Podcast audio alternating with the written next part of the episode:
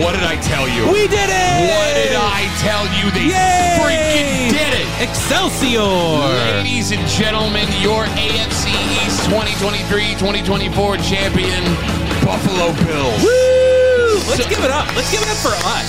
So for us, I was you were the one telling me it wasn't going to happen. Let's give it up for us getting this right. Right? Let's give it up for for me being associated with a show that that predicted that the Bills not only were going to win the AFC East, but that also the ga- the division was going to come down to Week 18, Mm-hmm. and uh, that they were going to win their last uh, five games. So, so let's go Duffalo, the Odyssey app, wherever you get your podcast. His name is Ryan Duffy. hi. Uh, Trying to take credit for my brilliance. I mean, it, it's it's success by association. my name is Pat Duffy. That was the biggest regular season win of the Sean McDermott era, hands down. No doubt. No doubt. Like that win in Miami to end the drought was fun Sure. and all, right? And like it, by the end of the night, it had a lot of significance. Of course. But uh, I think a lot of people forget that night. The end of that game, you still needed help. Yeah. like the Bills didn't walk off the field as the uh, wild card, you know, participant. Right. Everyone was happy. You know, they they put up numbers against uh against the Dolphins in Miami on their their you know their throwback jerseys too. That was like uh, when Yep. they were w- wearing those like real teal jerseys.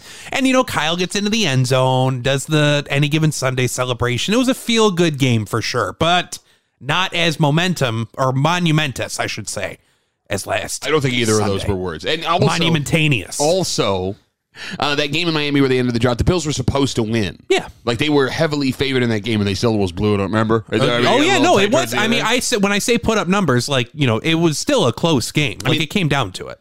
this game on Sunday to catch them for the division the way that they did, to play working class, blue collar, Good old- foil. Bring your uh, bring your lunch pail and your your thermos with the little tiny top that your that has coffee or likely whiskey in it. To play that character to the high flying Miami Beach roster that the Dolphins have. You're cracking your hard boiled egg on the top of that steel Are you beam. doing? Are you doing? Oh, Roger Rabbit. Uh-huh. Roger Rabbit. Okay. Yep. And he's at the he's just cracking it and he's like, ah, look at me. He's got grease under his eyes. To see the look on Mike McDaniel's face all night long, head coach of the Miami Dolphins. What What do you mean? You mean the one look that he had on his face every single moment the camera was on him? Dude, like, like I, I honestly, like, I, I, I kind of have more of an appreciation for Mike McDaniel after that game. Like he Why? did because like to me it's like like that was like a monumentous monumentanial Oh my God! Will you look up a word to use? moment game, you know? So for him to just be like, yeah, cool. Awesome. Like that's I'm sorry, that's that's When like, was he? Yeah, cool, awesome. I'm talking about when the camera would cut to him in the middle of the game, and his mouth would just be wide open, and he would be wide eyed and I- had no idea what was going on. I guess like I didn't interpret it like that. I interpreted it. I interpreted it as he's just here watching the game. Like, wow, there's a pretty cool game going on. Right yeah, here. well, see, that's a problem considering you are in charge of what the of Dolphins are doing. course, of course. But you know, I don't know. It kind of looked like he had ice in his veins. I, I appreciate He, that about but him. he didn't. I mean, he proved in the second half he did not have ice in his veins. In fact, what's the opposite of ice? He had acid in his veins that was eating him from the inside out as he looked on like, I because will say though, no jewel usage on the sideline for him he this got game. caught the last time. I mean, that moment of Mike McDaniel staring off confused every time the Bills stymied him or they made a play. I mean, that was the Emperor has no clothes moment. You think so? Yes, hundred percent. Like, I mean, I know there's this talk like you know the Dolphins players love playing for him, and he's an analytical genius. And uh, blah, blah, blah, blah. When the moment gets tough, he just The stares. tough get moment. He just stares off into the distance with that look on his face. That is the quintessential. Like when he gets fired from that job, those will be the clips they run to show his time in Miami. Uh, Interesting. I, I don't see it like that, Oh. I guess. Like I see it like they like playing for him because he's almost like because he's not the, you know, typical Bill O'Brien and and Bill Parcells and other coaches named Bill. you know, like like that old like, you know, the uh um, who is the Ra- Bill Billick? Oh my gosh, Brian Billick. Brian Billick, thank you. But st- Bill's still in there. You know that like old school, like yell at you with Brian the pontoon Billick was hat. no, he was more McDaniel than he was anybody else. He had the hat, he was like laid back, he was Uh, cool. I don't know about that. but no, look, Sean McDermott's not that guy. No, but he's also like like he's intimidating. Not doesn't seem very approachable. Mike McDaniel seems just like one of the guys, and I'm sure they love playing for him because he's just like not taking it too seriously. It's like, hey, we're good. I have some pretty cool ideas. Like, don't you think that'd be pretty dope, bro? Well, like here's the thing though, and like I'm gonna start making inflammatory statements about the head coach of the Dolphins. Uh oh. Like after that law, after the way the season ended for Miami, because they lost three of their last five to end the season and lose the division. They were two and two going into that Bills game. Yep, yep, They yep. lost three of their last five. I mean, Yeah. they they went from two weeks prior to Buffalo being able that win against the Ravens would have clinched them the top seed and home field advantage throughout the playoffs and the bye. Yeah, yeah. And they end up the sixth seed after losing their last two. Or no, I'm sorry, lo- yeah, losing that game against Buffalo. Yeah, I mean, y- yeah, It it, sound- wouldn't have it wouldn't have clinched the number one for them, but it would have given It would've them. given- okay, yeah. yeah, they still would have had more to play for, e- even though you had everything to play for this past Sunday. It but- feels to me, based on everything we've seen coming out of Miami, that McDaniel just doesn't hold his players accountable. I mean, we'll see after uh, after Saturday night on Peacock, but Bro, that's they're done. you think Miami's so? done, bro. So they're We'll get to it. We'll get to it. it, the game against the Bills. I love. By the way, I love what you. Yeah, I'll tell you what we're doing on the We'll show get now. to it on the segments that I pr- executive produce. The game was a bizarre game because Josh Allen almost lost them the game at two separate points early on, and at the same time was hands down the best player on the field. Sure. Like the negative we know about, right? We all saw it. That pick in the end zone on the first drive that that horrified me because we talked last week about how you have to score early on against Miami. Yeah, yeah. It's gonna be a gonna be a boat race. Because yeah, if you score early and you get one stop, they wilt, right? Well, they didn't do that. By the way, thank you, Eli Apple, for running that interception out of the end zone. dude he- he like you can't be gifted more of an interception and he like at two different times like one with him not running it out of the end zone Well, no, the other one wasn't him. Uh, no but i'm okay, saying sorry. but even on that same catch like i know it was a little bit short but like he, it didn't, almost didn't look like a completely secured catch like it, it looked like he could have potentially dropped that ball and you're Yeah. not going to be gifted more of an interception No, at I'm that with point. you. Uh, the second interception, I'm fine with. It's an arm punt, right? Sure. But what a stupid move. And this goes back to not holding your players accountable. Look, I I don't know. This has kind of been talked about in like deep football circles a ton. The Bills are in fourth down on what was this at the 40 yard line? something like that Josh just chucks it up. If that Miami Dolphins defensive back knocks it down, so no, it was like the 36.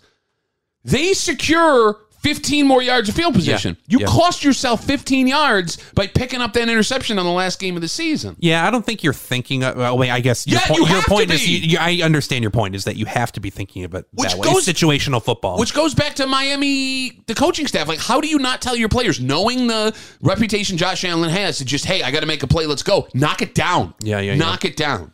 But, that, but but also too i mean like if you're going to talk about holding each other accountable or holding people accountable like y- why are you tossing it you know complete rolling to your right on the exactly run? why he did, it's exact, what happened is exactly why he did it. but but you had first down options available Okay, so you miss on those first two. I get it. Like you want something. yeah, okay, yeah. fine, fine. But at that point where the play's over, he did the, that was the smartest football play. Serve them up a juicy steak and see if they take a bite out of it, which they did. Mm. Ryan, I mean, the worst case scenario there. Look, if he takes a sack, it's turnover on downs at that spot. At that if he spot, runs out yeah. of bounds, it's turnover on downs at that spot. Sure. You chuck that ball up in the air, it's either touchdown Buffalo, they knock it down and it's turnover, turnover on downs, which is what you would have had there anyway, or they pick it off. Other than the touchdown, that was the best case scenario. no well, in that you're- moment. you're you're forgetting that i wh- whether it was knox or kincaid like they were available past the sticks No, I'm saying after you've made the decision not to throw that ball early. Well, you, not when he cut it loose long. He, they weren't open then. It was early on in the play. oh okay all right fair enough Anywho, anywho, the thing, the play that really, really bothered a lot of Bills fans Hmm. wasn't the turnovers. That play right before halftime. yeah people are bothered by that You're not Ty Johnson. i'm, I'm bothered by the outcome but i don't i don't think it's like i, I don't b- blame anybody that, wa- that was Josh's fault. I mean, Okay, just to remind everybody. Right? Okay, yeah, go ahead. You're down. serve us up. You're down a touchdown. You're inside the red zone down there. There's what was there, five, six, seven seconds left. In the I think there was- no ten seconds. There was ten seconds. I remember. Could you have held that F and five longer? really getting to that sentence with great anticipation. God, I hate you so much.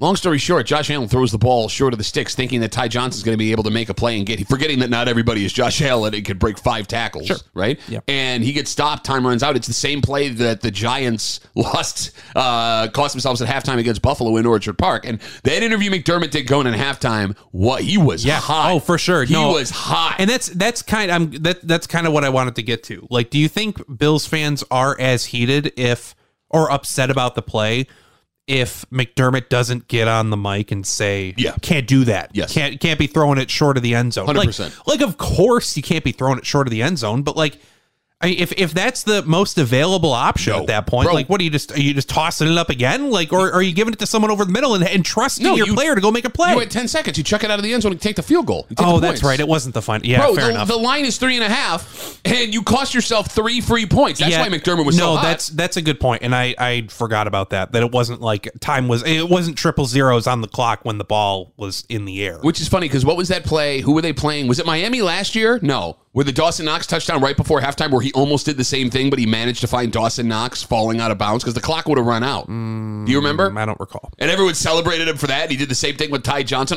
arguably a more secure, probably higher percentage chance of getting in the end zone. Just a hell of a play by the Dolphins linebacker. But again, Nick uh, Chubb, I think it was who got him. was it him? I think so. Okay, but then on the other hand, right? Josh had over Or four. Bradley Chubb, not Nick Chubb. Doesn't matter. Josh had over 420 yards of total offense by himself. He had more passing yards than Tua. He had more rushing yards than Achan. Wait, how many yards? Uh, he had over 420. Over, over. Not yeah, we got it. The play Nice. Mm-hmm. of the play of the season. Third and 13, fourth quarter. Miami has all their timeouts left. What is there like five minutes left in that game? No, you get three timeouts. Oh, five minutes left. Yeah, they have five timeouts. Josh drops back. He pulls it down five yards in the backfield. Yeah. Huh?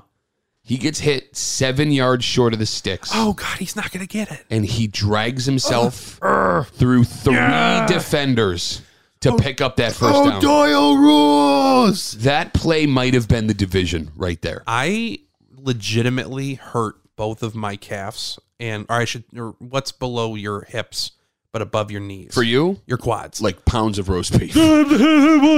my quads, because as that happened, like that, what I just described was literally like like, out loud is what what was going on for me. I'm watching it. I see him get stopped, you know, a couple yards short. I'm like, ah, damn, like so close. Yeah, we gotta Wait, play oh, defense. what? Oh, oh, oh, oh, ah! And I'm pounding my thighs like I'm doing like a haka, and and I like legitimately, you know, like your adrenaline's pumping, like Sure. you're not really feeling it afterwards. Like I, I legitimately had to sit down. Ha, I, I know we've watched him do this for what six years now, Yeah, yeah. and never am I able to comprehend how Josh Allen makes it look like he's the older brother playing football in the backyard on Thanksgiving with like his young nephews. Don't don't. You're triggering me right now. No, I'm saying, well, just be tougher. Be tougher. like those are those three guys are three of the best athletes in America. Mm-hmm. Sure. Yeah. Those guys and Not not Cater Kohu in that. example. okay, no, but I mean, like, Ah, ah, bro, yeah, hot potato. how he backed off the way he did, man. Like, I mean, but that, but that goes to more of Josh Allen. Like, they're they're afraid to tackle him. Sure. he's an offense. He's a quarterback, and they're afraid to tackle him. Dude, he's a he's a brick poop house. I will never get sick of watching him make those plays because those plays shouldn't be made. He's not Lamar Jackson where he's juking guys out of their jocks. Mm-hmm. He's not Russell Wilson where he's waiting for everyone to have their head turned and he like scamper in Mahomes where they like scamper off for 12 yards like secretly like thieves in the night. Everybody on that Mm-hmm. on their field tippy toes. there were there were five dolphins that were fully aware of what was happening. Three of them made it to him, and he ran through all of them on third and thirteen with five minutes left to eliminate those dolphins timeouts. Those are the kinds of plays where, like, if Josh didn't have a mustache, you'd be able to see like the red Kool Aid ring on his, on his cheeks and lips for how jacked and juiced up he is. you know, man, oh man, but yeah, I made the argument that could be the play that saved that. that that's the division right there. of course, yeah, for sure, he would not be denied, and that's just like I, you can't ask for anything more from from a leader on your team. You could make an argument for another play in that game that was the division. Oh yeah, Deontay effing Hardy. ooh, forgot about that play. 90 Forgot about that turning point. 96 yard house call. Okay, so first, it was the first punt return for a touchdown in over three years for the Bills. Mm-hmm. It was the longest punt return in franchise history. No big deal. And here's how dumb I am watching Very? this game. Okay. Incredibly He fielded the punt at the four yard line. It was 90, dangerously. 96 yard punt return for a touchdown.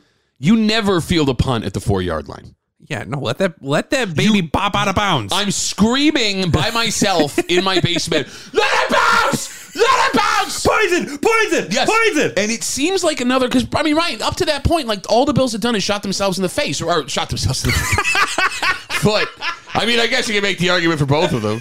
Here we go again, shooting yourself in the face. They had only scored one touchdown, and it was on that insane helmet catch, which we'll get to in a little while. But like everything was a mistake up to that point when they got to winning time. And it seemed like another one of those moments. And he goes 96 yards almost untouched. Yeah. The Bills' offense had nothing in their last three drives. You're in the fourth quarter, down a touchdown. Time was running out. It looked like it was running out.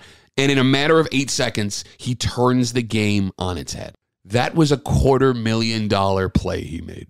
Uh, uh, Deontay Hardy? Uh-huh. No, I did not know that. So he had an incentive clause in his contract Uh-huh. that if he averaged uh, somewhere like a little over 12 yards a punt return, Yep. that he got a quarter million dollar bonus. He was under it going into that game.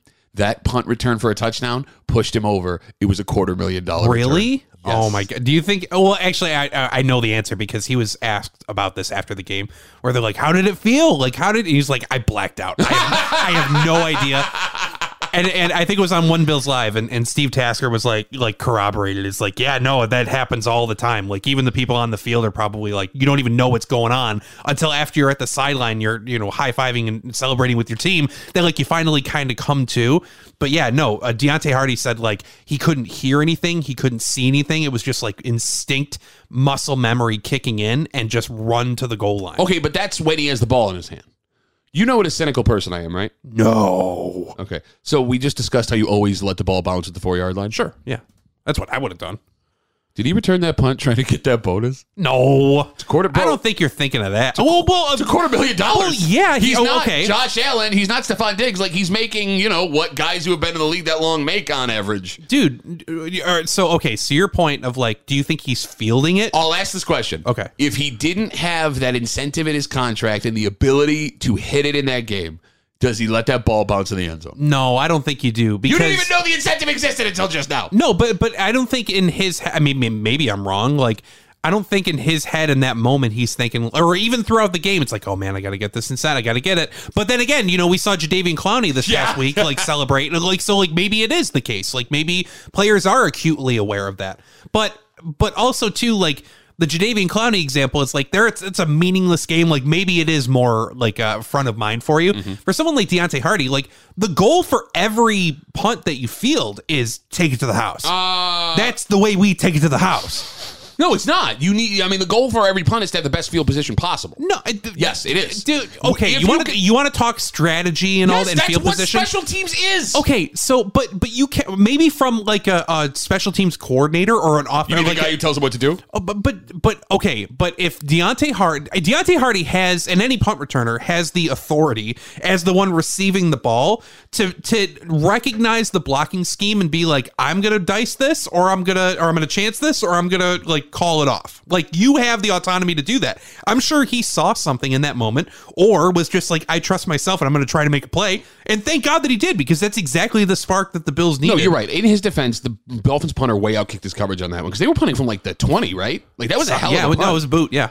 and I mean, he had the, so he had the room, and it is also possible that McDermott or the special teams coach told him, "Look, if you got a chance, go. We need a spark right here." But I would think it's funnier. It would be funnier if he saved the Bills division championship only because he was trying to make a quarter million dollars. I mean, it would be. I mean, go- go get it, get the bag. As far as I'm concerned, the most remarkable aspect of this game, hands down, was the defense again. sure. Injuries bite you in the ass in the Not first the half. not the 420 yard performance from Josh Allen. It's the defense. Well, Uh, let's put it this way, and I'll get to why. I'll get to why. Injuries kill you in the first half. Dodson goes down. That's not good. they definitely hurt. Russell Douglas goes down. Awful. Oh my God, no. Yeah, yeah, yeah. Now you have Dane Jackson and Balin Spector Oh yeah. That's a lacrosse. That's a Duke lacrosse name if you ever heard one. in two very important positions versus the number one offense in the NFL with a one score lead. And Dane gives up a play, and then after that, the D locked it down. Miami got shut out after halftime. And they had, are you ready for this? Yeah. with the Bills playing their fourth corner and their fifth linebacker, Mm-hmm. who was a seventh round pick last year that played seven defensive snaps all season. That defense only allowed 57 total yards in the second half. Good golly. So when you sit here and you say, "Oh, it wasn't Josh Allen," I mean, I mean, look, Josh Allen's 420 yards was great. They won by a touchdown. Yeah. and they shut the Dolphins out in the second half.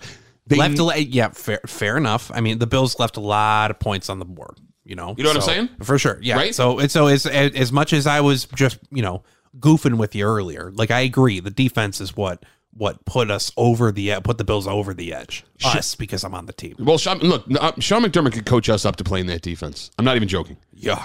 It is amazing what his defense continues to do with spare parts, and I mean that with all due respect. Mm. Sure. Like Balen Spector is. There's not another team in the NFL that's like we got to get Balen Spector to start on our defense. Well, now maybe.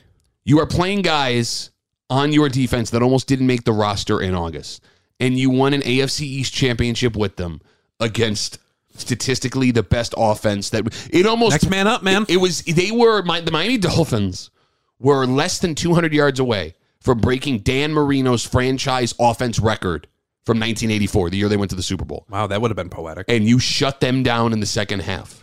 If they had equal the amount of yards in the first, they would have gotten it. And Bale Inspector stopped them from doing that. And you know Dalen, uh, Dalen, you know Dan Marino is in the crowd at that point. Like he's got to be at the game. Like he's got to be like, yes, I don't know. You think so? I think so. Dan, Mar- Dan Marino, good you don't point. think he has the ego to be like, point. I want to keep this record for as long as possible? Good point. Not Dan Marino. You know, as we're talking There about was no flub. Yeah, the amount of uh, outtakes he's done where he's been on TV and he looks like a complete psycho. when he broke the table and inside the NFL, and the guy's like, whoa. Even Poober Esiason next to him is like, oh, God, I thought I knew Dan Marino.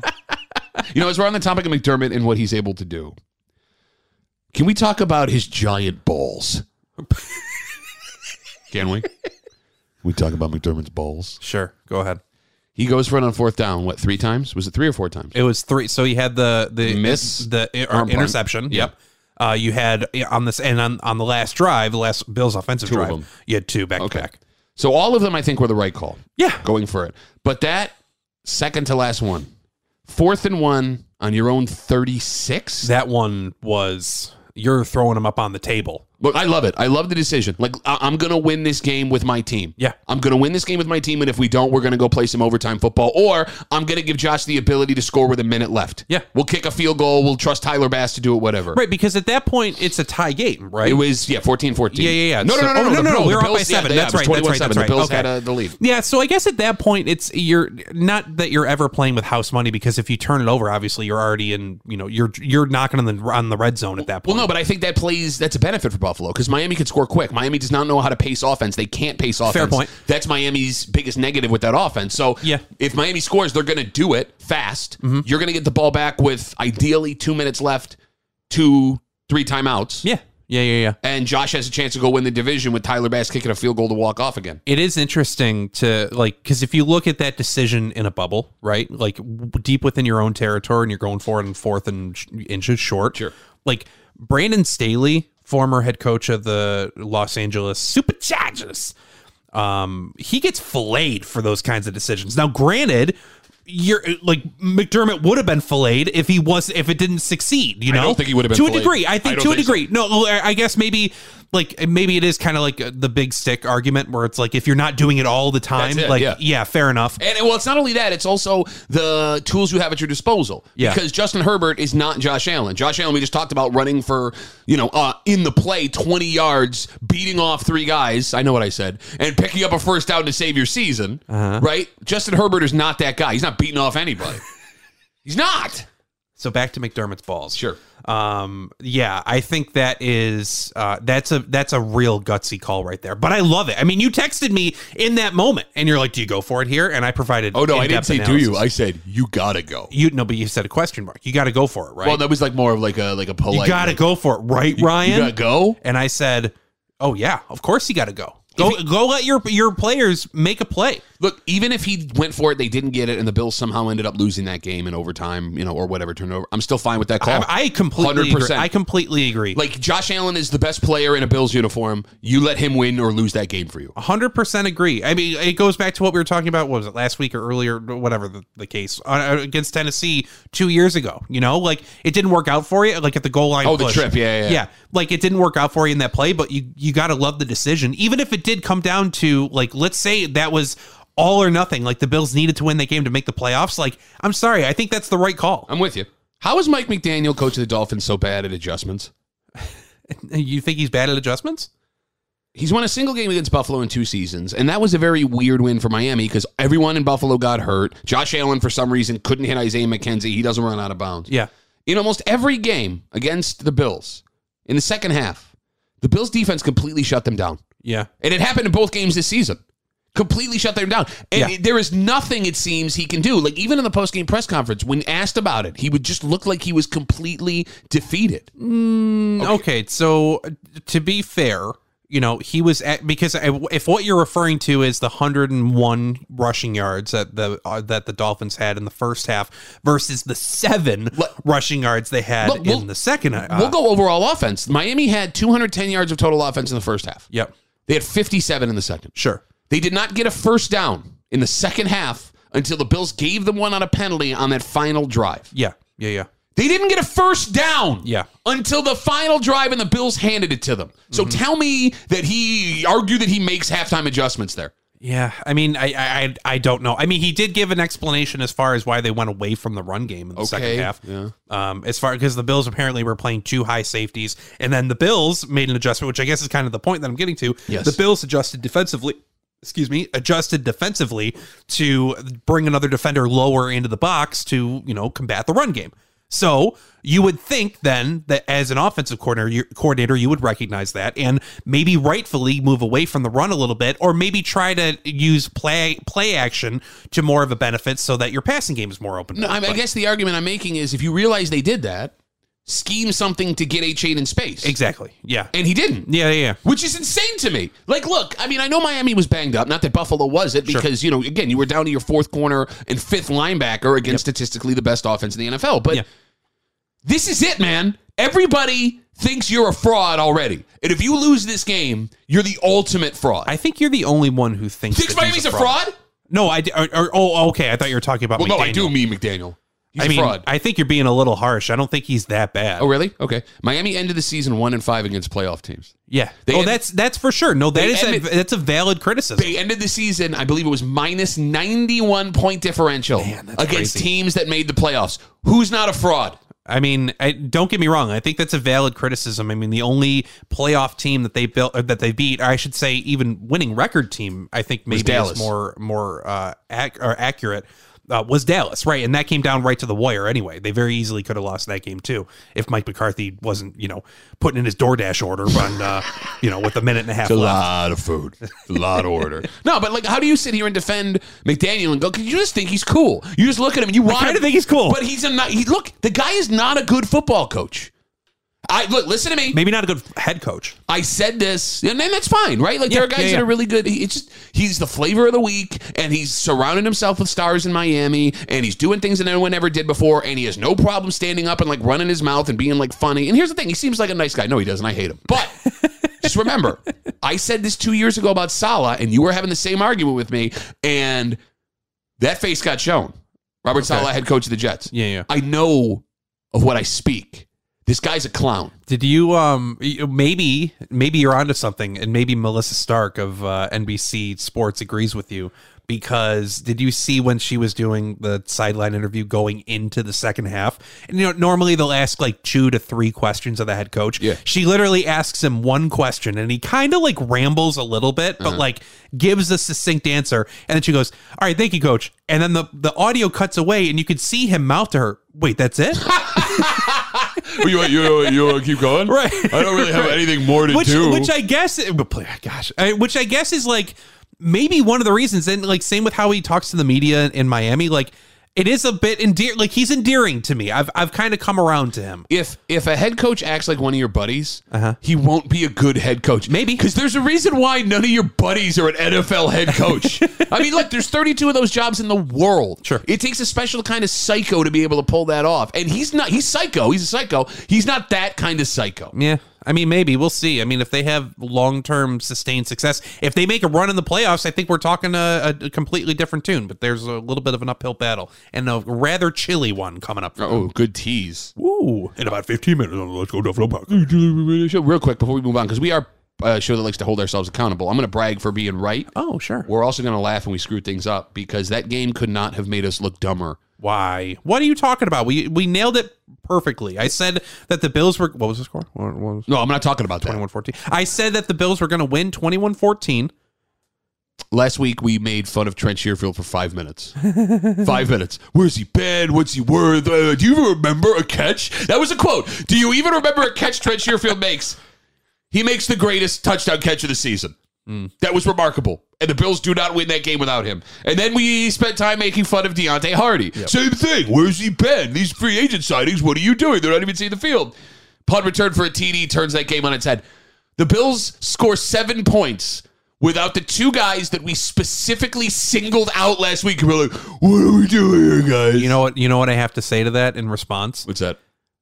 I cannot believe that Jordan Poyer has not had a pick six this season. Wait for it, man. it's coming. Why is he even on the field if he's not bringing back pick sixes? Ryan has been fighting for weeks and weeks and weeks because this is the one segment he's ever come up with in his entire life. Yay! And we get into it next. Questions from you via one specific social media platform. What's it called, Ryan? Tucking it to the street. Tucking it to the street. And it- Tucking it to the And street. it happens next. Let's go Duffalo, the LSC Upper Beach podcast.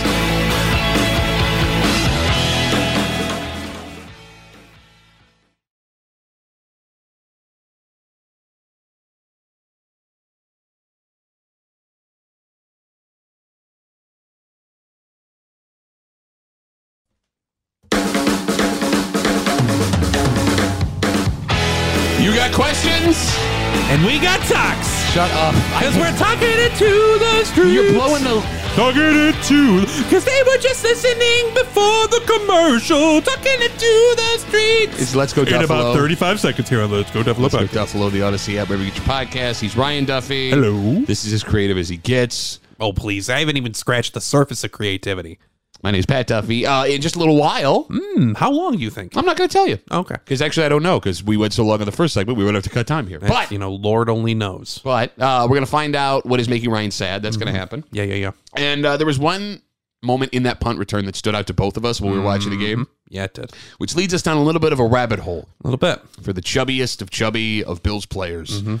that ever had their moments. The old roly polies. We'll get into it uh, just a little while here. Let's go Duffalo on the Odyssey app.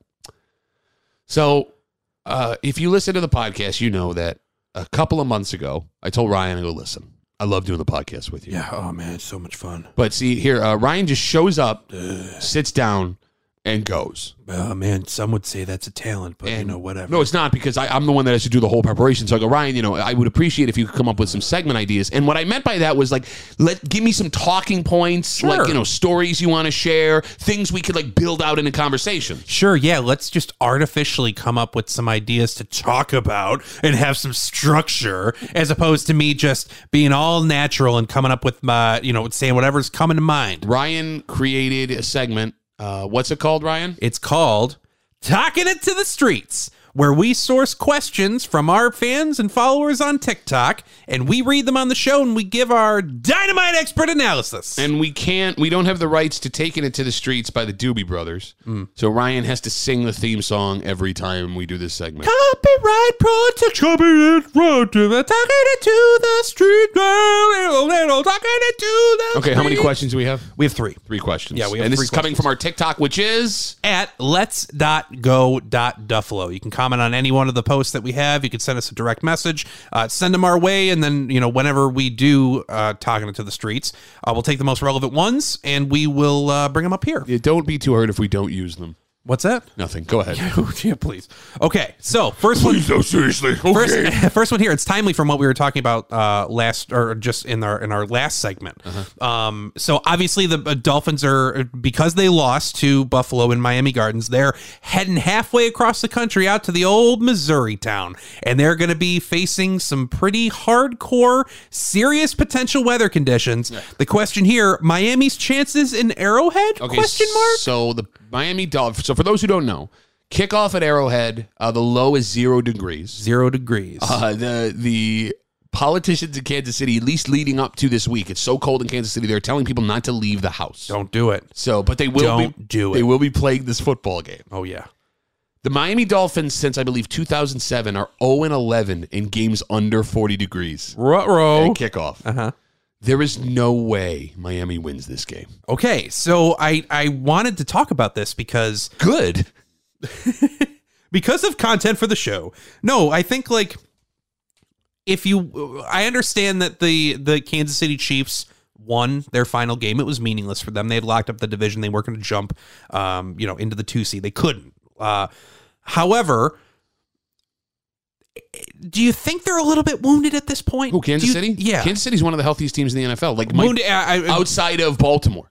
They're the healthiest team in the NFL outside of Baltimore. okay, I didn't necessarily mean injury wise. You mean that they're susceptible to loss, like it's over, like their run is over. uh, I I wouldn't necessarily say over because I don't think you can like rule out Patrick Mahomes in the playoffs. So what's your question? My question is like, do you if, if there ever was a chance for a team to come in and potentially make a statement against a, a arguably vulnerable team throughout this season, regardless of the weather or the the the location of where they're playing? Sure. Do you think that Miami is that team that could go and do that? Miami could have made a statement three weeks ago against Baltimore. Okay. Miami could have made a statement last week against Buffalo. Yep.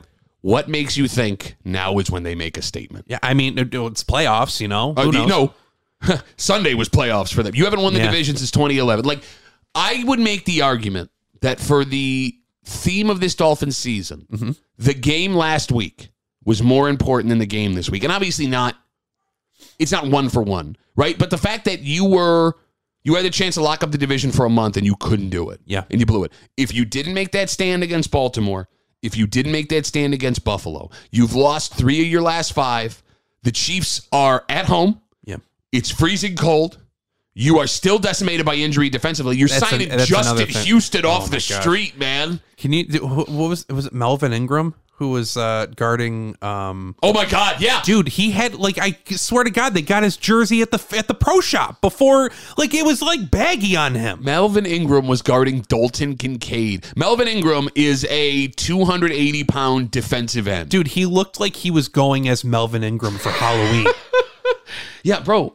Miami's got no shot. And I know, and look, I agree with you. I think that Kansas City's run is finished. I want Kansas City in Orchard Park because if Kansas City wins that game and Buffalo wins that game against Pittsburgh, we see Kansas City. Kansas I'm City sure we'll be in talking Orchard about Park, yeah, yeah. that later as long as everything goes well. However, no.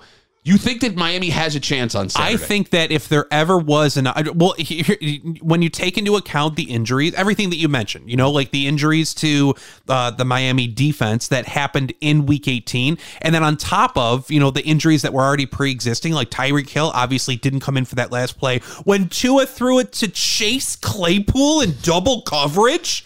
Like what? Either way, but I'm just saying, like, like, y- yeah, you may be getting Jalen Waddle back, but you're impacted by injury at this point. And so that's that at rest and a neutral environment with fine weather. Sure. It's already, you're already at a disadvantage. And throwing all the environmental stuff too. I understand that's an uphill battle, but if there ever was a team that may be susceptible to dropping a game like that by their own doing, like quite literally dropping, as in the wide receiver crew for the uh, Kansas City Chiefs have been notoriously high drop percentage. I don't see it. Look, I'm telling you, Kansas City at home in the playoffs. Patrick Mahomes has never played a road playoff game. Do you know that? In his career. Uh, yes, I did know that. He's never yeah, because I told you. Yeah. So this is his last home playoff game. Yep. of this year, if you know, well, whether they win or not, they're win. Kansas City. I know, here, I'll make. I'll go even further. Oh, here we go. I would rather take the Dolphins roster they have injured now playing at home in Miami Uh huh. than their fully healthy roster playing at zero degrees in Kansas City. I think the weather affects them more than the injuries. Interesting. I mean, They're, we'll they're see, mentally soft. They're a mentally soft team. I mean, we'll see. And also, too, like, do you think McDaniel's going to be okay, like not being able to show off his drip when he's got all the? Oh, wait do you see like the puffy, Oh, my stupid God. puffy coat he's Oh, gonna have? gosh, Ooh, it's gonna check look me out. He's great. gonna look like Nas in the videos back in the day.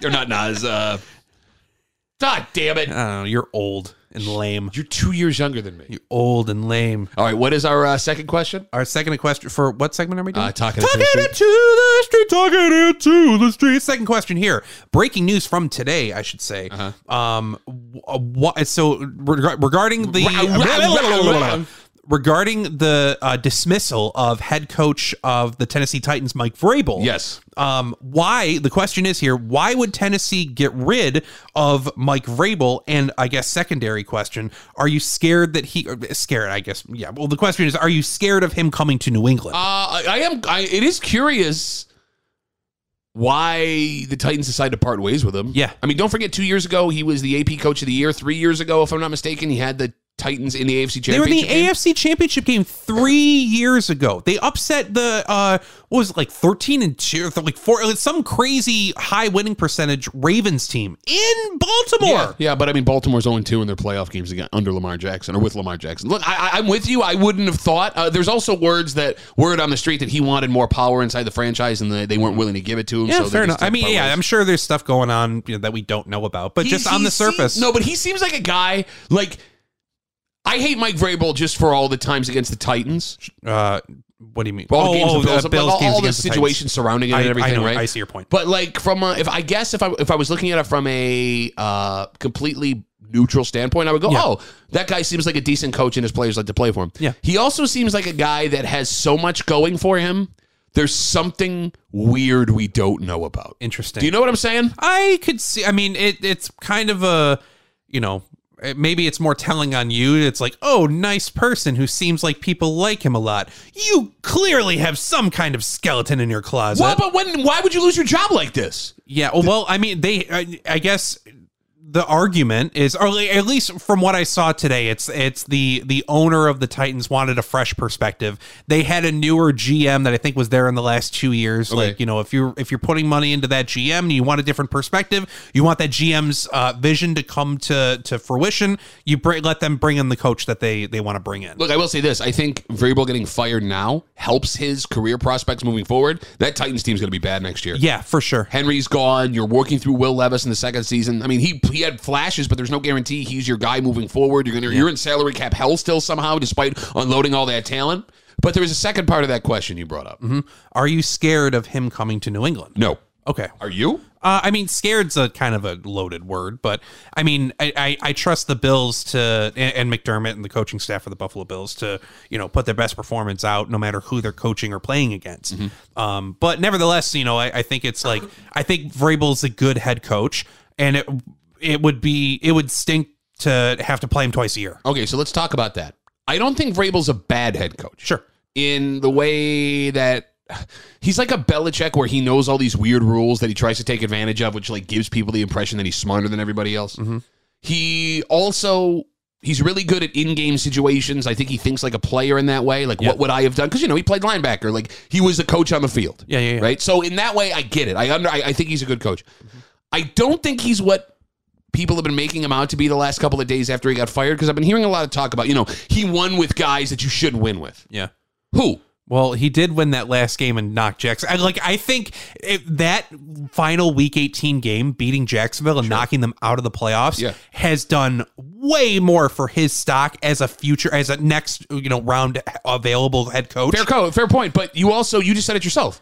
Your quarterback that started that game was in the AFC Championship two years ago with you. Yeah. Yeah, yeah. Mm-hmm. You had Derrick Henry who was balling out. Like I, this argument that you know he hasn't played with a lot of players. His defense was unstoppable. Wait, Sorry, I'm sorry, star-studded, star-studded the years that they were successful.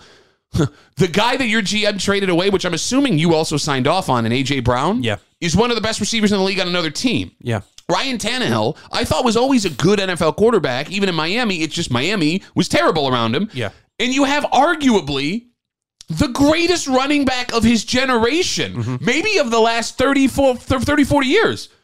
Where was the lack of talent? You won Yeah. five games this year when things went south. Yeah, I mean, I I, I AFC would South. have, I would have to take a look at like the score, like the box score for every one of their games. Like I don't know if they ever got blown out. Like obviously, if you're five and eleven, No, I right? think they had lost a bunch of games by one possession, but I, it doesn't matter. You win, you lose. They don't. oh, ask for how. sure. Yeah, no, I, I understand your point. I guess like I, as far as like me being nervous, I guess maybe is a better way to put it. I I'm I'm uneasy for him potentially coming to New England, but What's in New England that's scary that he's he's acquiring? I'm on the roster right now, like we kn- nothing, Nothing. Like, So- quite literally nothing. You're going to draft a quarterback. Yeah. So, I mean, unless it's a remarkable situation, you're three years away from that being a tenable thing where you have to be legitimately afraid of them. Mm-hmm. it's it's almost like and while we're talking about it like when i think about like a different head coach of the new england patriots whether it's mike vrabel or possibly pete carroll now that he's not No uh, way. no Bro, way of course he's, He's a not thousand years old. He's and running. he was already the head coach of the new england patriots That- and got let go Robert Kraft. That, Robert Kraft seems like a guy who's like, let's give it another run, Petey.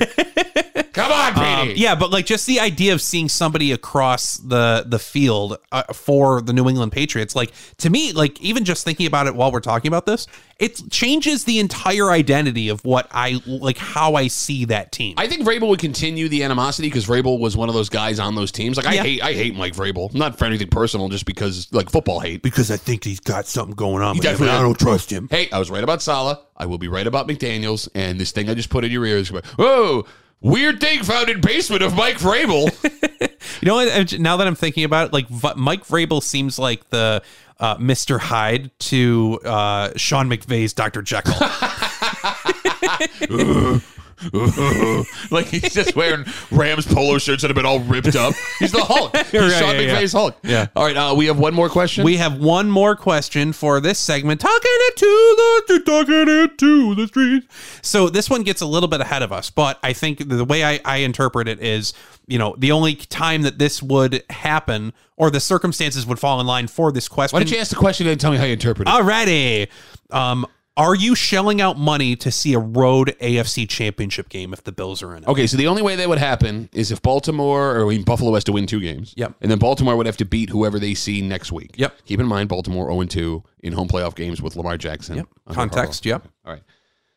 So we would have to go to Baltimore. That's the only spot it could be. That's a drivable trip, Yeah. right? Mm-hmm.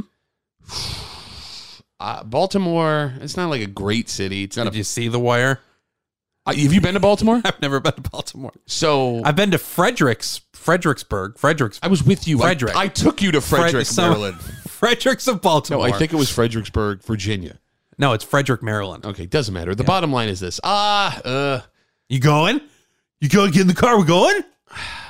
10, 15 years ago, Yeah. pre kids, I'm going. Oh sure. Now, Line them up.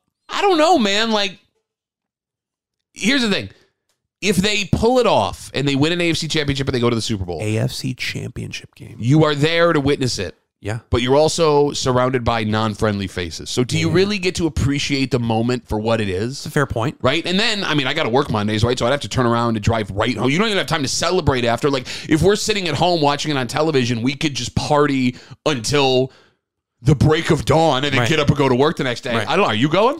No, I'm not going. Why? Well, why? What do you mean? I Why? got two small kids. I'm not going to Baltimore, Maryland. With who? your wife- Myself. Your wife would give you a pass for one week. This is like Of a- course she would, but I would, and, and thank you, honey. But also, I like I'm not going to Baltimore to go see because I'm just what, who am I going with? No, like I mean, it's that's short of Cleveland, but I mean, again, Baltimore's the other place we go.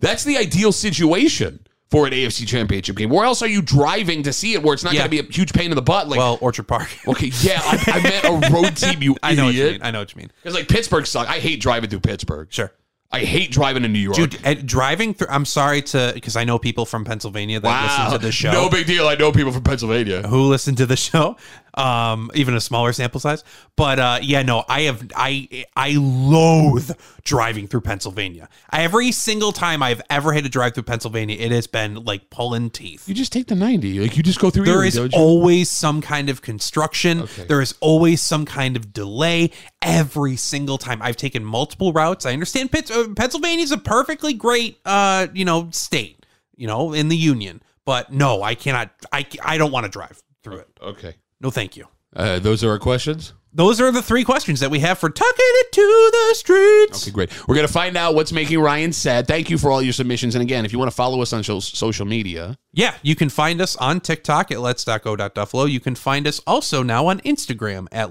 let's.go.duffalo. and check out Ryan's videos he makes where he breaks down the outfits of the Buffalo Bills getting on the plane every. You talking about my film type? That- that- Oh yeah, we break down we break down film once a week. Uh, it's going to be kind of tough for for this week's film breakdown uh, because you know usually the the film gets released uh, you know right before the game early in the game, and I will actually be in attendance on uh, Yep, you're going to uh, the game. this this wild card game in uh, in Orchard Park on Sunday at 1 p.m. So if you can find me, I'll give you a kiss. Don't do that. Nobody cares. Nobody's gonna I'll give you a find kiss. Nobody. Nobody cares. I'll give you a little peck, just a little. We're gonna find out what's making Ryan sad. And uh, there was a little detail you may have missed that both Ryan and I, because we are very. Don't don't you can't you don't take ownership of this anymore. You're not allowed to. What are you talking about? You're a skinny mini. If you're gonna say No, no, no. I'm saying we're fond of these moments. okay, yes, we are indeed fond of the Well, no, because when we were in high school, this was the dream that we both had. Sure. And every guy that uh, had this shape had this dream. like a bag of milk. We'll get into it. okay, we'll do it next. It's Let's Go Duffalo, the Odyssey app, wherever you get your podcasts.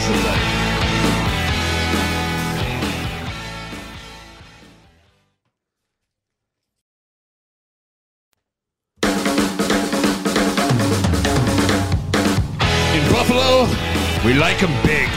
Yeah, we do. And we like it even better when the big things do things they shouldn't be doing. Sure. So let's An go- out of place big thing. It's Let's Go Duffalo, the Odyssey app where you get your podcast. I will get to that in just a second, but it is time for everyone's favorite segment. Before you do that, how long do you think it's going to be before we get to that? I'm not going to tell you. Okay. I'm not going to tell you. Because that this is a anymore. I'm podcast. not going and, to tell you. you know, that people anymore. are oh, I'm sorry that I'm trying to, you know, one of us has to be a professional and not just take other people's questions that they ask them on TikTok and present them as their own. Excuse me. I'm just recycling. Uh, I, I'm a man of the people. You know, I'm I'm I'm a conduit. You're such a man of the people, you didn't share the names of the folks that asked the question. Should I? Do you want me to from now on? No, well, no, no, you're a man of the people. I shouldn't have to tell you that, Mr. Man of the People. Oh, okay. Yeah, I guess. I would like credit I for didn't what even you did. consider that. Yeah, no, I know, would 'cause credit. not a I'm the professional. one. The whole concept of the of the segment is that we're we're sourcing questions you from have people. you have taken credit for this segment for months. I take credit for the curation of the segment, but Asking not for the people content within. questions?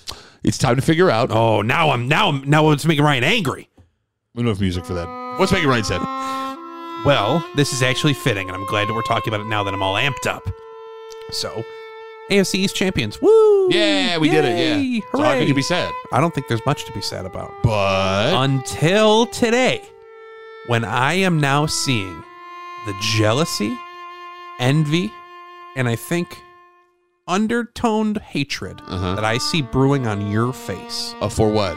because your brother, Mr. Ryan Duffy, executive producer of the Let's Go Duffalo podcast, Two people on the show. Congratulations. is going to be making his actual radio debut this coming Tuesday You're not. You've done. on the Rochester Sports Bar with Danger and Battaglia from 3 to 6 on this coming Tuesday.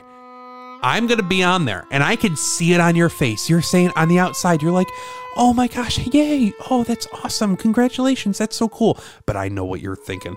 That little hamster wheel inside your head. okay, we have to let everyone listening understand what's happening. What's happening is that I can see that you know that I'm coming for your job. Okay, for God's And, sakes. and what's going to happen is they're going to hear this is exactly what's going to happen. okay, can I can I catch everybody up before you start running your mouth? Okay, go ahead. Okay, great.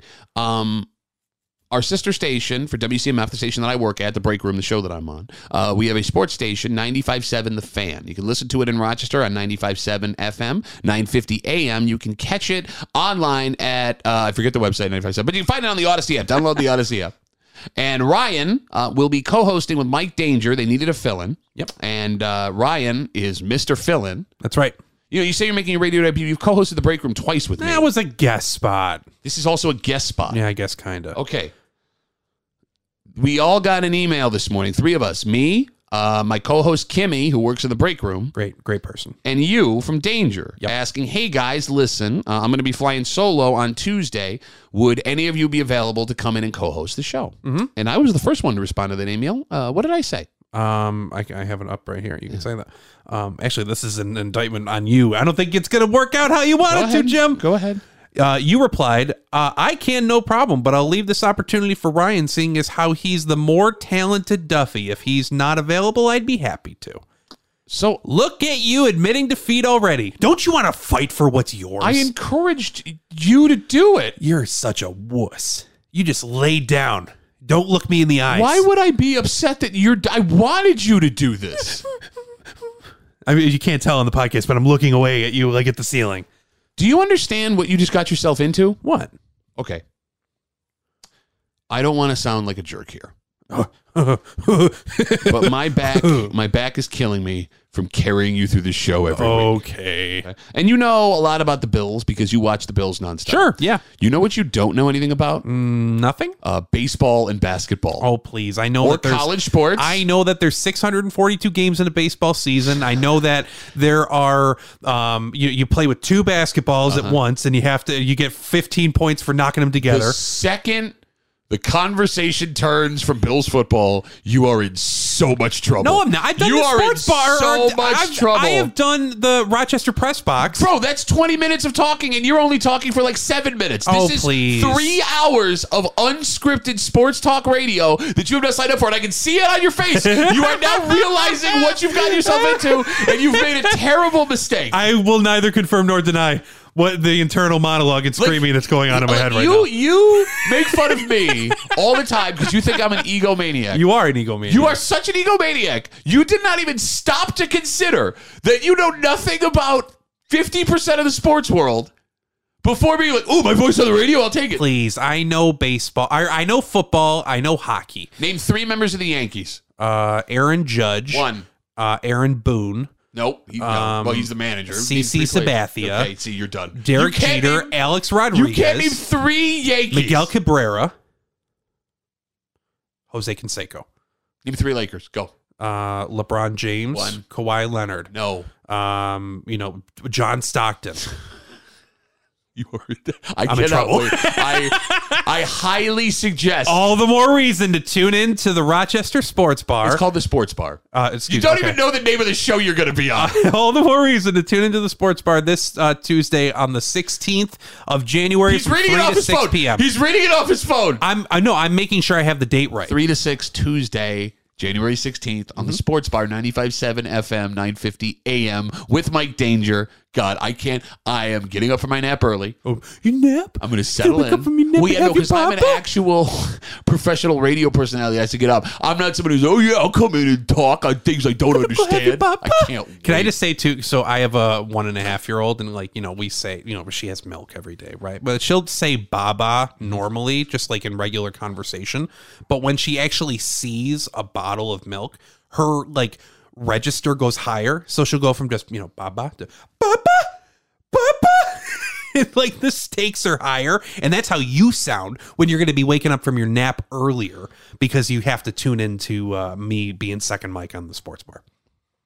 More dynamite content like that Tuesday, January 16th on the Sports Oh. Bar, 95.7 FM, 9.50 AM in Rochester, and anywhere in the world Yep. on the Odyssey app. terrestrial radio. So, uh, you know, we brought up that punt return from Deontay Hardy that changes that game, completely changes that game. And that's Mr. Momentum maybe changing his address. It's one of those moments that's going to go down in Bills history. It's the Teron Johnson pick 6 i- against Baltimore, right? It's the I love how you just you took the two. The, you, you just said Tehran. what? Do, how do you say it? Well, you always call him uh, Tehran. Tehran, but it's Taron. It's Taron Johnson. So you just combine both of gonna them hear it. into He's one. not going to hear it. None of this matters. Taron. Everybody knows who I know. Like, yeah, no. Why would they? Why would Danger not want you to co-host? Hey, let me pick apart everything you're doing. That play might have won them the division, but there is something you may have missed while jumping up and down watching Deontay Hardy return that punt for a touchdown. Not this guy. So uh, Puna Ford is a Bills defensive tackle. He came over this offseason to free agent as a free agent. I believe he came from Seattle. I believe you're right. Yeah. Uh, Puna has been a healthy scratch most of the season, meaning he's uh, been ready to play, but they just haven't dressed him. Yep. He's played in five games, most of them. Uh, I think five out of the last six weeks he's dressed. Yep. And there was a did Ed miss a game earlier in the season? I want to. I, Yeah, I he played once and I then feel sat like again. Yeah, and like then it- he played. he four. came in to spell uh, another injury on the uh, defensive front. So during that punt return, I'm watching the game and I notice something very strange. Mm-hmm. Puna Ford is on the punt return team. In fact, Puna Ford, his block on the punter is what gave Hardy the last 50 yards of open field. Oh yeah. If you go to the Bills roster, Puna Ford is listed at 5 foot 11 I thought you were going to say 500 pounds. No. Five foot eleven. 310 pounds, and there is no way that man is only 310 pounds. 511? 5'11, 310. That's crazy, man. That- He's a mountain. That's a that's sumo wrestler That's statistic. that is that's a that's a husky fellow. the Bills put arguably the heaviest defensive tackle they have on punt return. which just seems mean. Honestly, it, I think it's more of an indictment on Matthew Smiley, uh, uh, special teams coordinator of the Buffalo Bills. Why is Puna Ford on punt return? There's two different, for those who aren't familiar, the punt return team, you, there's two uh, goals mainly. So if you're at the line of scrimmage, you have people on the outside. They're called gunners that are that if you are trying to block the punt, you want fast, agile players to get to the uh, to the punter to block the punt. But if you're not blocking the punt, which the likelihood of you doing that is super low, Especially in the NFL. Right. You need to have people that are good, uh, agile, people that can get downfield and block on the return coverage. They have to be able to sprint backwards, make blocks, and then move upfield if the punt return starts going well. it's it's literally uh like it's an interception where like the offense becomes the defense and the defense becomes the offense. I've never seen a defensive tackle on a punt return. Now I haven't looked for it. I could be wrong, but the yeah. fact that I noticed and we both of us during that return noticed Puna Ford out there tells me it's not something that happens often. right. So I don't know if there was an injury. I don't know. Like I kind of want to go back and look at other uh other punt return uh you know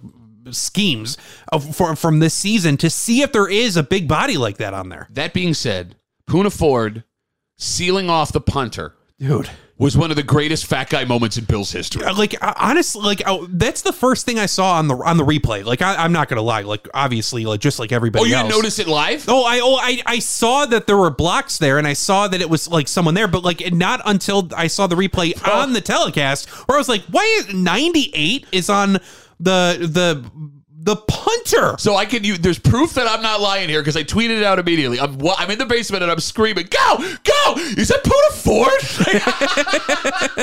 Come on! Whoa, whoa, whoa, whoa, whoa, whoa, whoa! dude and i'm t- like I, I maybe this is like you know recency bias but like my memory of that play is that like there was green in a in a 25 yard Yeah. Oh, radius Because Puna Ford around was standing in front of five guys. around Puna Ford and the Dolphins kicker whose name Punter, escapes yeah, I know what me. Well, you're talking punter, thank you. Um so one I think it's pretty clear that Puna Ford did not leave the line of scrimmage when that when that ball was in the air. One, two, the punter. Like, how bad of a of an athlete are you as the Miami Dolphins punter to not be able to shed a block from Puna Ford? Okay, in the defense of the punter for the Dolphins, one Bill uh, NFL defensive tackles, despite being 300 pounds, can run like four seven, four eight, four nine, 40 yards. That's a fair point, and, and, they're- that and they're offensive super quick. linemen as well. Yeah, no, they're super quick. That's a good point. Not only that, I mean, like a guy that's 310 pounds, 5'11, once he gets anywhere near being able to get his hands on you, you're not going anywhere. Yeah, I mean, I guess you're right. It didn't like I, again the recency bias may be kicking in, but I didn't. s- I don't remember it being like, you know, they both had momentum. It just felt like they were just both standing there. Well, I mean, maybe Puna Ford got a hold of him. He, I mean, like there was enough time for him to like, oh, I'm just gonna hold this guy. Or maybe the punter wanted nothing to do with it at that point. He Yeah. sees Deont- or Deontay Hardy with a full head of steam. well, but Deontay Hardy's 90 pounds. Like all, like if you averaged out Deontay Hardy and Puna Ford, you get a an average weighted human being. That yeah, it was uh, that that was awesome to see. Like, obviously, the touchdown was fantastic, but to see Puna Ford check into the game in such a pivotal throw, such a pivotal block, bro. I mean, it was. arguably like if you want to talk back to the blocks of that game um and i mentioned this too uh during the game to you the uh after stefan diggs or the the josh allen stefan diggs misconnection where he cooked jalen oh my god, ramsey he had seven, eight yards of Dude, real eh, estate. with that overthrow, like, yeah, that's a bummer of a play. The following play, right after that, there was this little rub route that Gabe Davis ran, which is like a natural pick play to uh, like free open the the inside wide receiver, which happened to be was it Sherfield? At the- or no, it was Khalil Ah, Shakir. Khalil Shakir. Um, Gabe Davis blocked Two two, guys. quarterbacks.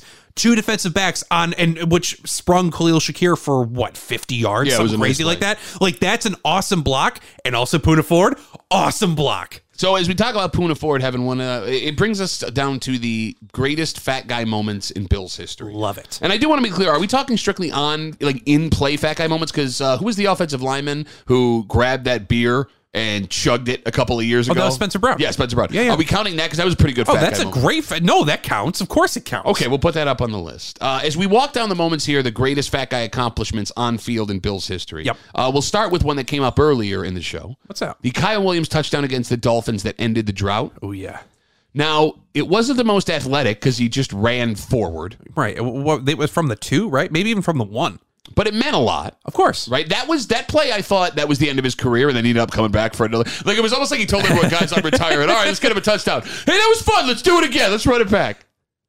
Uh where, uh, where would you rank that in the pantheon of fat guy greatest fat guy moments of Bill's history? Ah, man you know i think the ah, it's hard to rank it i think it's it's uh, i agree with your your take in that it was a pivotal moment and something that we're going to remember forever especially with the context around what happened with that game and and just the bills making the playoffs and breaking the drought i would argue though if we're going to talk about kyle williams and fat guy moments Sure. the more impressive one to me was the following season, week 17, against the Dolphins at home, Kyle Williams' last game, where he, out of the backfield, I believe it was from a fullback position, caught a pass from Josh Allen and got a first down. like that that is way more impressive and athletic like change ball like change his, the ball from his inside hand to his outside hand tried to throw a stiff arm like he was getting a first down at that point Here's the problem. If you're a fat guy that doesn't score a touchdown, it doesn't register in people's minds. If Yeah. You don't remember it. And the proof of that is the second one we have Sam Adams uh, opening day interception for a touchdown in was it 2005 4? I thought I thought it was 2003. was that could be. wasn't that the I think that was the year that we waxed the Patriots in week 1. 31-3 after they won the Super yeah, I'm Bowl. pretty sure that was it and that was uh two or uh, yeah, maybe it was 2004. Could you Google real quick uh, Sam Adams' height and weight? Because I should have gotten that before. He is he was a guy that didn't even look like a football player. Like that's how big Sam Adams was. Like he was just shapes with a football helmet on to the point where the inside of his cleats were like tilting in. You know what I mean? Like when you remember when you were Yeah. like uh, uh, we were both of us being little fat kids. Uh-huh. All right, what do we got? Um we have first of all, do you know how old Sam Adams is? How is he? Oh, 50 years old. well, yeah, that's what happens. We're old. crazy, but it's crazy to think like that doesn't feel like all that long even though it was a jersey iteration ago, which seems like forever ago. Sure. Um Sam Adams as per Pro Football Reference is 6'3 350 pounds. Three fifty. 350, three and a half. Ball gets batted up in the air out of Brady's hand. He picks it off while he's running. He had a seven, what was it, a 60, 70 yard pick six. Yeah, yeah. On opening day. It made the cover of Sports Illustrated. Him just down the and, field. and I'm sorry, dude. This is in the in a time where, like, for anyone who's younger, who's not clearly not listening to the show because what's the appeal? But for those who are are not familiar, like, there has been a change in the body composition and makeup of interior defensive linemen Yes. over the last, let's say, ten years. This is way before that. Because if you think of defensive linemen right now, you think of Aaron Donald, you think of Ed Oliver, you think of these interior, like jacked, built dudes sure. there was not very long ago where it was literally just the fattest person you could find. and don't get me wrong, like you still had to be athletic, you still had to be you- like you did you worked it at, you know, perfecting your craft as a football player. But think of people like Vince Wilfork, Sam Adams, Yeah. Sam Gash. Yeah. Like Well, these Sam Cash wasn't a defensive tackle. That guy was legitimately athletic. You're thinking more Ted Washington. Th- Uh, thank you. Pat Yeah, te- Williams. yeah, yeah, yeah. Like we're talking Williams. like guys who needed to have like jerseys, onesies in order for them to stay tucked in. No, that's a which real is thing. a real That's a thing. real thing. Vince Wilfork needed uh, j- uh, buttons on the bottom of his. Uh, of his jersey in order for it to stay tucked in. And there was a poor coaching assistant that had to help him get that both on and off. Terrible. Could you imagine? Because like you know, there's like uh you know the equipment guy. Your job is to go between Vince Wilfork's crotch after he just played a football game and unbutton his onesie, Oh my God, dude. and then you got to powder his bottom. Right. It's all so glorious. Where do we rank the? uh You remember Jason Peters? Yeah, of course. So he's going to be a Hall of Fame. I off- still remember Jason Peters because he's still in the league. he's hurt.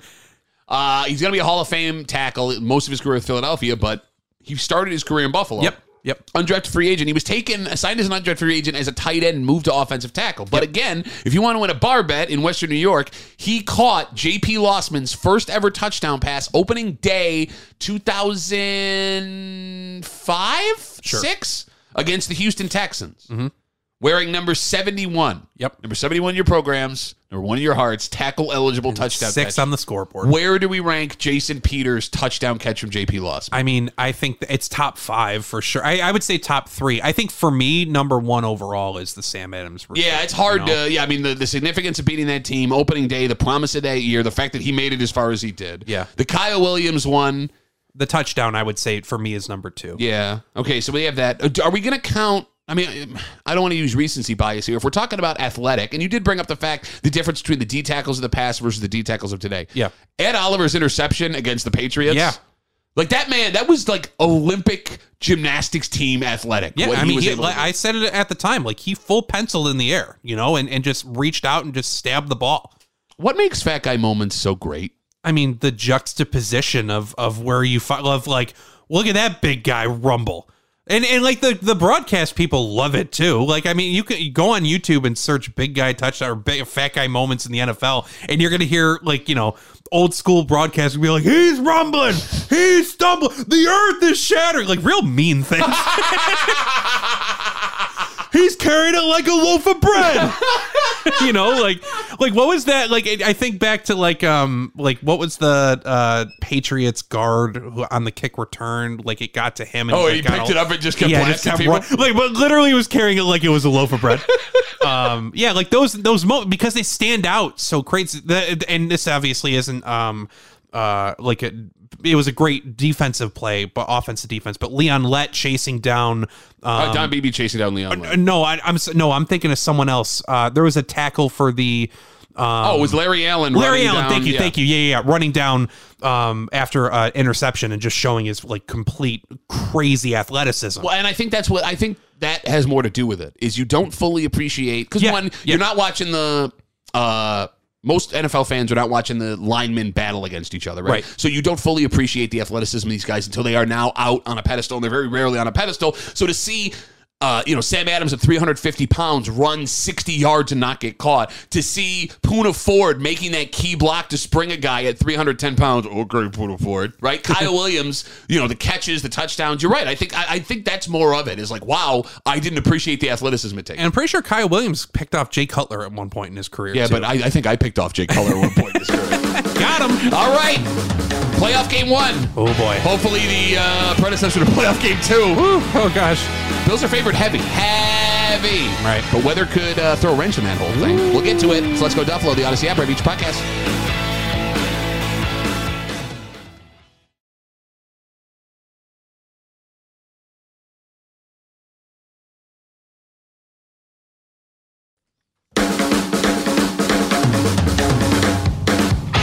It's What we prayed for, Ryan Uh. home playoff game against the worst remaining team in the uh, AFC playoffs. lowest ranked. Well, I mean, if you're lowest ranked or the worst remaining team, Lowest ranked. is there a team worse than the Steelers right now? I, there's no worse. Oh, shut up. I'm not. I'm not going down that road. Don't do this to me. Let's go Duffalo, the Odyssey App, Beach podcast. Uh, he's Ryan Duffy. My Hi. name's Pat Duffy. As we record this show, it's Wednesday. Yes. Uh, the Bills are ten point favorites. Yikes. At home against the Pittsburgh Steelers, and I know Oh, God. I know that sounds like a lot. However, uh, there are a couple of things to consider going into this matchup. Mhm. First off, the best player in Pittsburgh by far, defensive end TJ Watt, Yep. will not be playing. Mm. And that's a big help to the Bills O line. And you know who their second best player is? Who's that? Troy Polamalu, who hasn't played in about 15 years. I love it. Hey, I ain't going to say anything. Any insult. uh, second, Mason Rudolph is the starting quarterback for the Steelers. Yep. He began the season as their inactive third quarterback. He has won three straight games for them. Now, keep in mind, the Steelers did change their offensive coordinator as the Bills did midway through the season. But by depth chart, they're starting their third quarterback Yeah. against the Buffalo Bills on Sunday. And the Steelers, A third quarterback who also took a hit from his own helmet being swung overhead. Yep, I forgot. And him being hit Yep, in the I forgot head about by it. Miles So if you Garrett, want to yeah. talk about toughness, I think I want the guy the guy under center is, is uh, who I want. Uh, who I want under center is the one who takes uh, a full sandwich of uh, helmet to the top of his head. the Steelers have a very similar story to the Bills this season. They were at 500 at 7 and 7. Yep. They needed to win out and get some help to get in.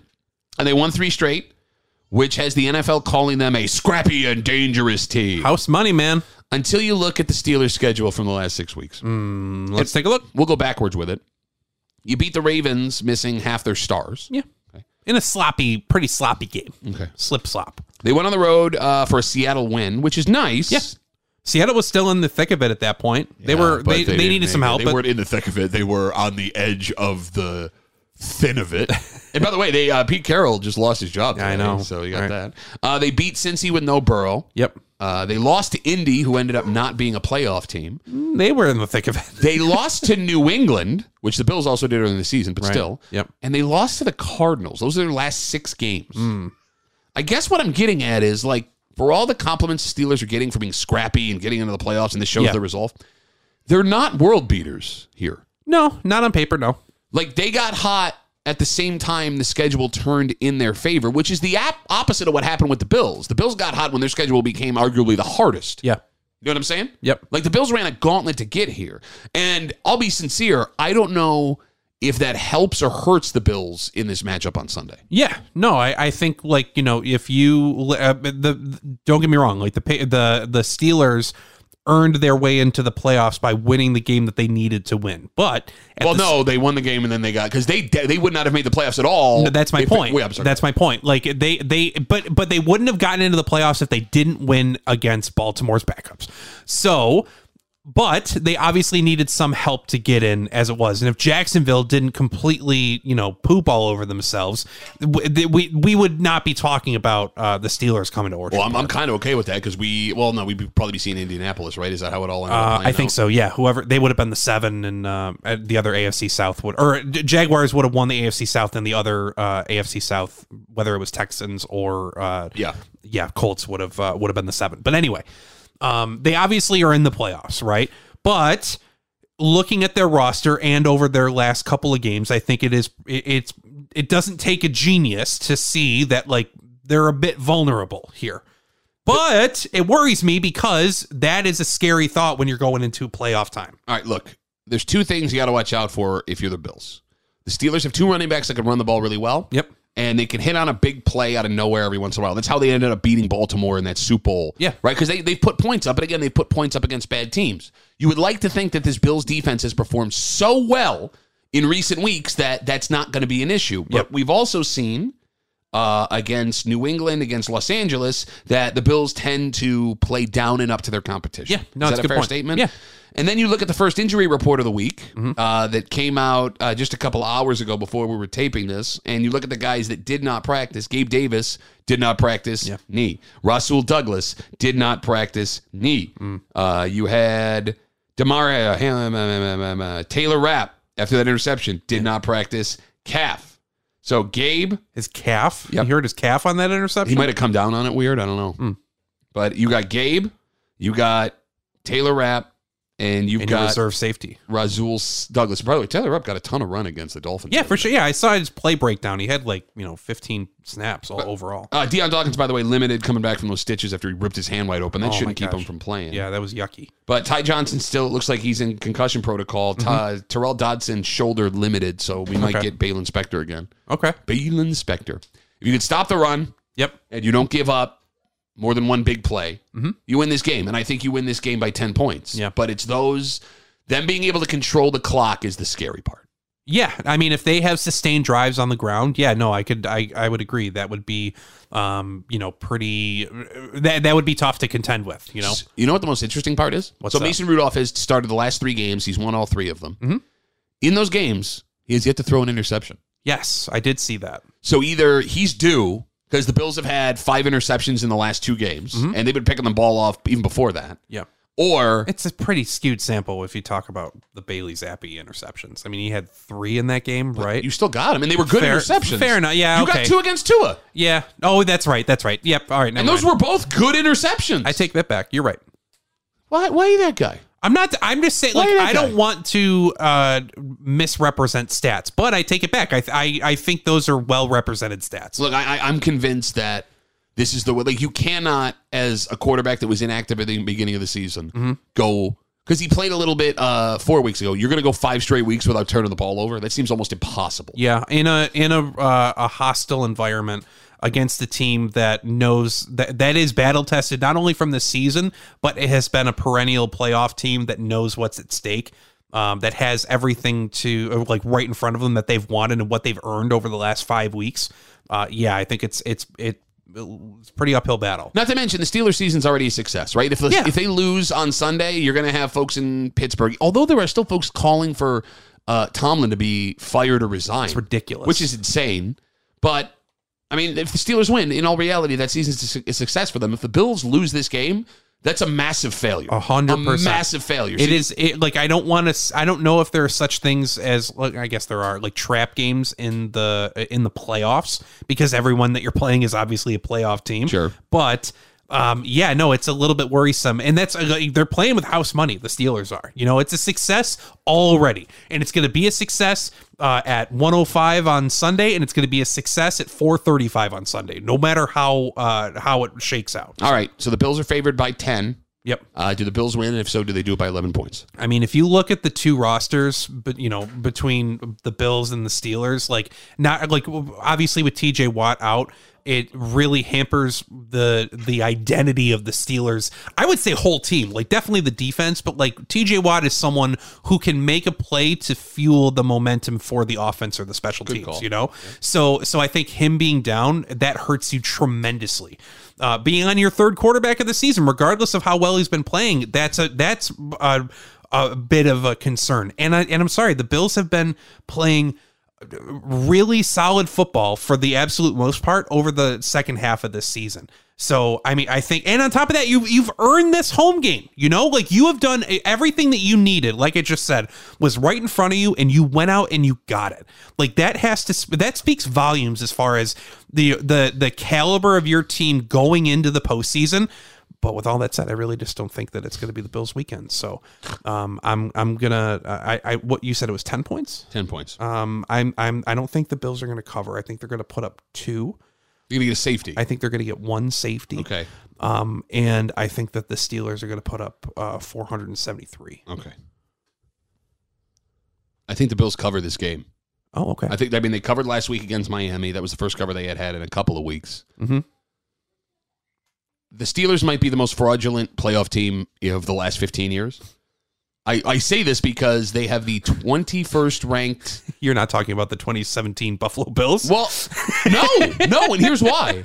The Pittsburgh Steelers have the 21st ranked offense, or excuse me, 21st ranked defense in the NFL. Yeah. And that was before they lost TJ Watt. Uh-huh. They have the 25th ranked offense in the NFL. Both of their offenses and defenses are in the bottom quarter of the league, right? Mm-hmm. Yep. Oh, bottom third, bottom quarter. Yeah, yeah, yeah. And you, like you said, you're going to come into Orchard Park, hostile environment with Mason Rudolph as your quarterback, missing the guy that can affect the game on defense in TJ Watt. Yep. I think the Bills, as long as you don't give up a special teams play, as long as you don't give up some 60 yard bomb to one of the receivers that the, you know, that rookie receiver that they got that's been playing really well all season, George Pickens. Uh, yeah, I think it's in the bag and I think you're good to go. The one who, when we were talking about the last talking it to the streets, and you were like, "Who would you want on the team?" and I said George Pickens. You were like, "Oh, George Pickens. Oh, I should say George Pickens." He didn't make he okay. The game of their year, where it was against Baltimore the other night, I watched it. He had what two catches? Eh, Whatever. Oh. We'll see on Sunday. All right. Come find me. I'll be there. So- Give me a kiss. Shut up. Why do you do that? Ryan will be at the game on Sunday. Go do not find him. But yeah, he'd be the one in the Bills jersey with a weight problem. so look for him. Shut up. And if you want to catch Ryan's hot takes on the Bills and no other knowledge, watch him tread water on every other topic. Buy time for two hours and 45 minutes. You can catch Ryan uh, on the Sports Bar here in Rochester, 95.7 FM, 9.50 AM. You can catch it on the Odyssey app, 95.7 The Fan. yep. Uh, Uh, Tuesday on the 16th from 3 to 6. and if you are listening to this after it airs, you can go back on the Odyssey app. Oh, that's and, fun. Yep, Little old rewind. the show because, you know, Ryan, he's so good at this. You can also find us on uh, TikTok at let's.go.duffalo and Instagram at let's.go.duffalo. His name's Ryan Duffy. Bye. My name is Pat Duffy. We will see you hopefully next week as we talk about a brand new playoff game to get ready for. But before we go, Go, Bills!